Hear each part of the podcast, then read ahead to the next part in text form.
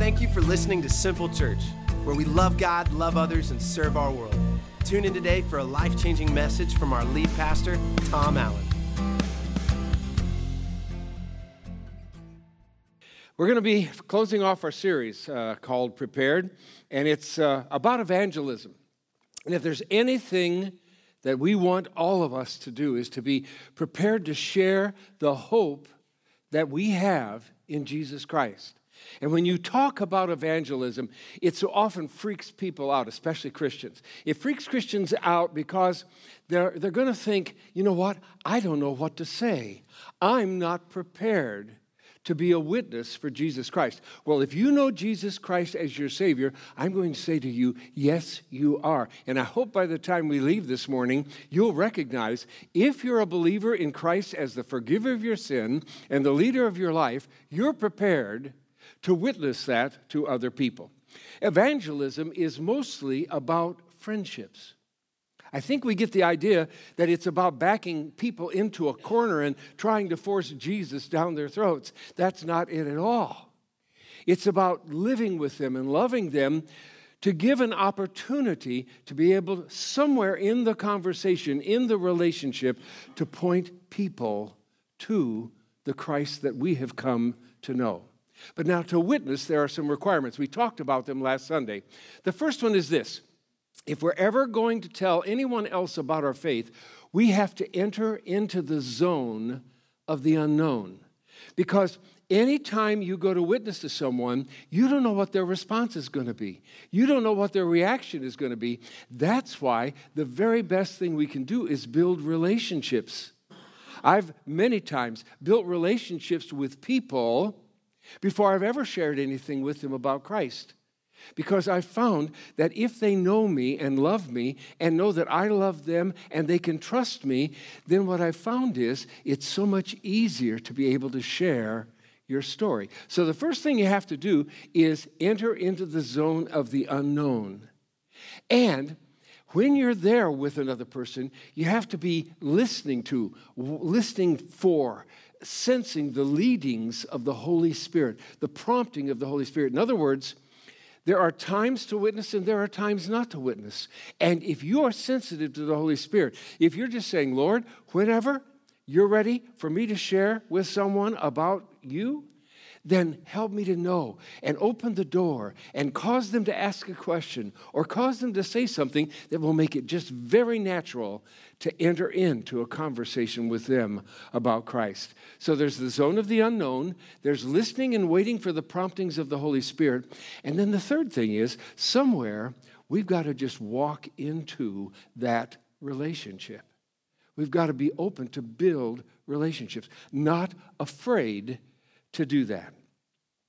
Now, we must reject passivity. So often we can be passive. But when we walk right into a relationship and watch for the open doors to share our stories, man, that's when we will have Christ's heart. And that's when we will be blessed. What the world thinks is foolishness, God says is so right and so his will for our lives. And how we need to be sensitive to what God's trying to do through our lives in shining to and living before and, and loving other people. It's, it's an amazing thing how busy we can get with stuff that just takes us away from really the reason we're left down on this earth. And that is to be like a light shining in darkness for others. Now, the Bible is very clear that our words and our story are powerful.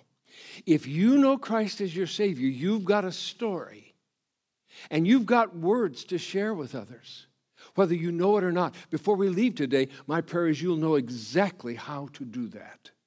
And it's so easy, it's so natural, and it's so authentic. The Bible puts it this way about our words and our story. Proverbs 16 24 says, Kind words are like honey, sweet to the soul and healthy for the body. And Ephesians 4:29 says, "Don't use foul or abusive language. Let everything you say be good and helpful, so that your words will be an encouragement to those who hear them. That's such a powerful verse. Leave it up just for a moment. Don't use foul or abusive language. That can come out of our mouths more easily than we want to admit. Let everything you say, everything you say, be good and helpful. Good and helpful for what? So that your words will be an encouragement to those who need to hear them. We have a world that is hurting terribly today. There is so much unforgiveness. There's so much bitterness. There's so much pain. There's so much hurt. There's so much loss. There's so much fear.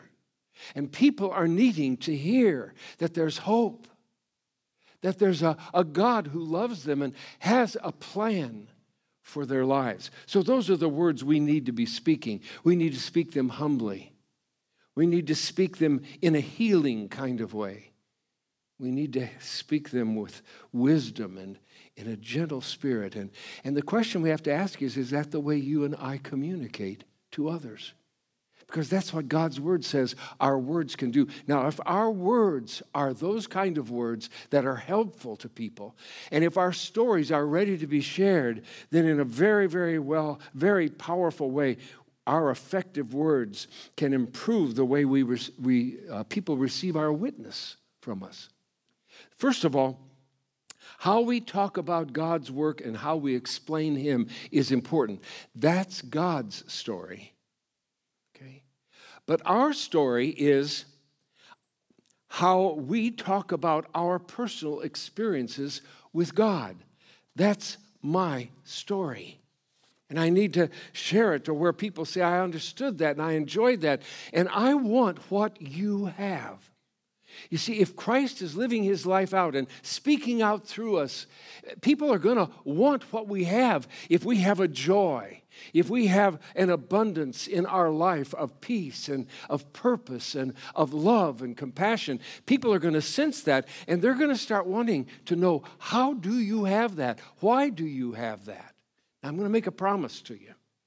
And that promise is once we commit to being relationship building people, okay, once we commit to really build these relationships with people, uh, we've said it before, we so often just walk right past people. People that if, if, we would if we would be sensitive to the Lord's leading, He very well might say, I want you to show some kind of love, some kind of concern, some kind of compassion to that person. And so the promise is once we commit to become relationship building people, God will give us opportunities to tell others our story of why we started walking with Him. But many times, Christians, even, live lives that aren't a witness to what they claim they believe in Christ. And so the world isn't hungry for that. And many times, the way we try to communicate it, we derail our story. It's kind of like what it says over in 1 Corinthians 14 9. It's kind of funny. It says, If you speak to people in words they don't understand, how will they know what you're saying? You might as well be talking into empty space. Yeah? Might as well just be muttering into space somehow. So, when we tell our faith story, here are the three things that we share. Now, this is all you have to know to tell your story, okay? First of all, what was my life like before faith in Christ? You can share whatever you feel free to share, but this was who, who, I was before I came to know Christ. Then, how did I receive Christ? Who was it that got involved in my life? What was it that caused me to have this hunger for Christ?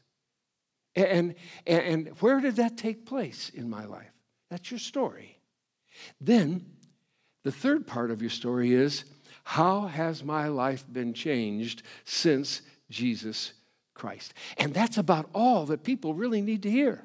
We make it such a complicated thing. We got to know all about predestination and we got to know all about the Trinity. And we got to know. No, you don't. You just have to have a story. A story of your own personal experience. And it'll be different for every one of us. But God uses every one of our stories in the people's lives He brings into our life to help them come to know Him. All we have to do is just say, man, before I was saved, this is my life. Might have been good, it might have been bad, might have been indifferent, but this was my life. But then I came to a point, man, there were some people that got involved in my life, and I saw something that, that they had that I wanted. And, and I asked them one day, and they told me their story about how they had come to a point of just brokenness in their heart because they had sinned against God and, and they believed that Jesus Christ was the Son of God. And, and they asked Him to forgive them of their sinfulness because He paid the penalty for it on the cross. And, and, and, and, and He, he came into their heart and life. They received him as, I received him as my Savior. They told me about it, and then I said, That's what I want. And I received him also. I'm so glad I did because now here's what's happening in my life. Man, I've got a new understanding of why I'm here, and I've got a new hope for the future, and I've got a new strength to live every day, regardless of what comes my way, because I know I'm connected with God the Father through Jesus Christ, His Son. That's all you have to say. Just your story. Whatever your story was of how you came to know Christ as your Savior. It can sound something like this I was striving, and now I'm at peace. I was self destructive, but now I'm healthy. I was guilty, but now I'm liberated. I was filled with fear but now, man, I'm confident. I was despairing, but now I've got great hope in my life. And your own before and after story, it doesn't have to be complicated at all. It just has to be your simple, your humble, your clear, your authentic story. Now, as we seek to tell our story, I want to close with just this we need to remember three principles. three principles, okay? Number one, the priority is always people. We will not be witnesses if we don't love and care for other people. The priority is always people. To build your life around accepting people, getting to know people, befriending people, caring for people, serving people, listening to people. And what that does is that will open up doors for you to share your faith with them. So, the priority, first of all, is God, help me to love you with all my heart, soul, mind, and strength, and help me to love others as I love myself. Help me to love others and want to give you away to them. Number two, the focus is on their potential. This just turns me on, okay? And that means you look beyond now to what can be. I think one of the biggest problems with us building relationships is when we meet someone, we see them the way they are now. And we may or may not like that. You know? We see them now. We don't realize that, man, that person's created the image of God with almost unlimited potential. Think what God could do with that person if He could get a hold of their life, help them to understand His purpose for them, and then help that to be fulfilled in their life. It's not about now, it's about what they can be. So you look past self centeredness. That was Nick when I met him, okay? He, he, he was kind of wobbling in life because it was all about himself. Okay? So you look past the self centeredness and you see the potential for servanthood. Man, this person can be something great for God. You look past the rebelliousness. I love rebels. I have parents come and say, Oh, my child is rebelling. And I say, That's wonderful. You know why? Because what I've found out is that almost always rebels have the potential to be unbelievable people inside of them. They just don't know how to get it out.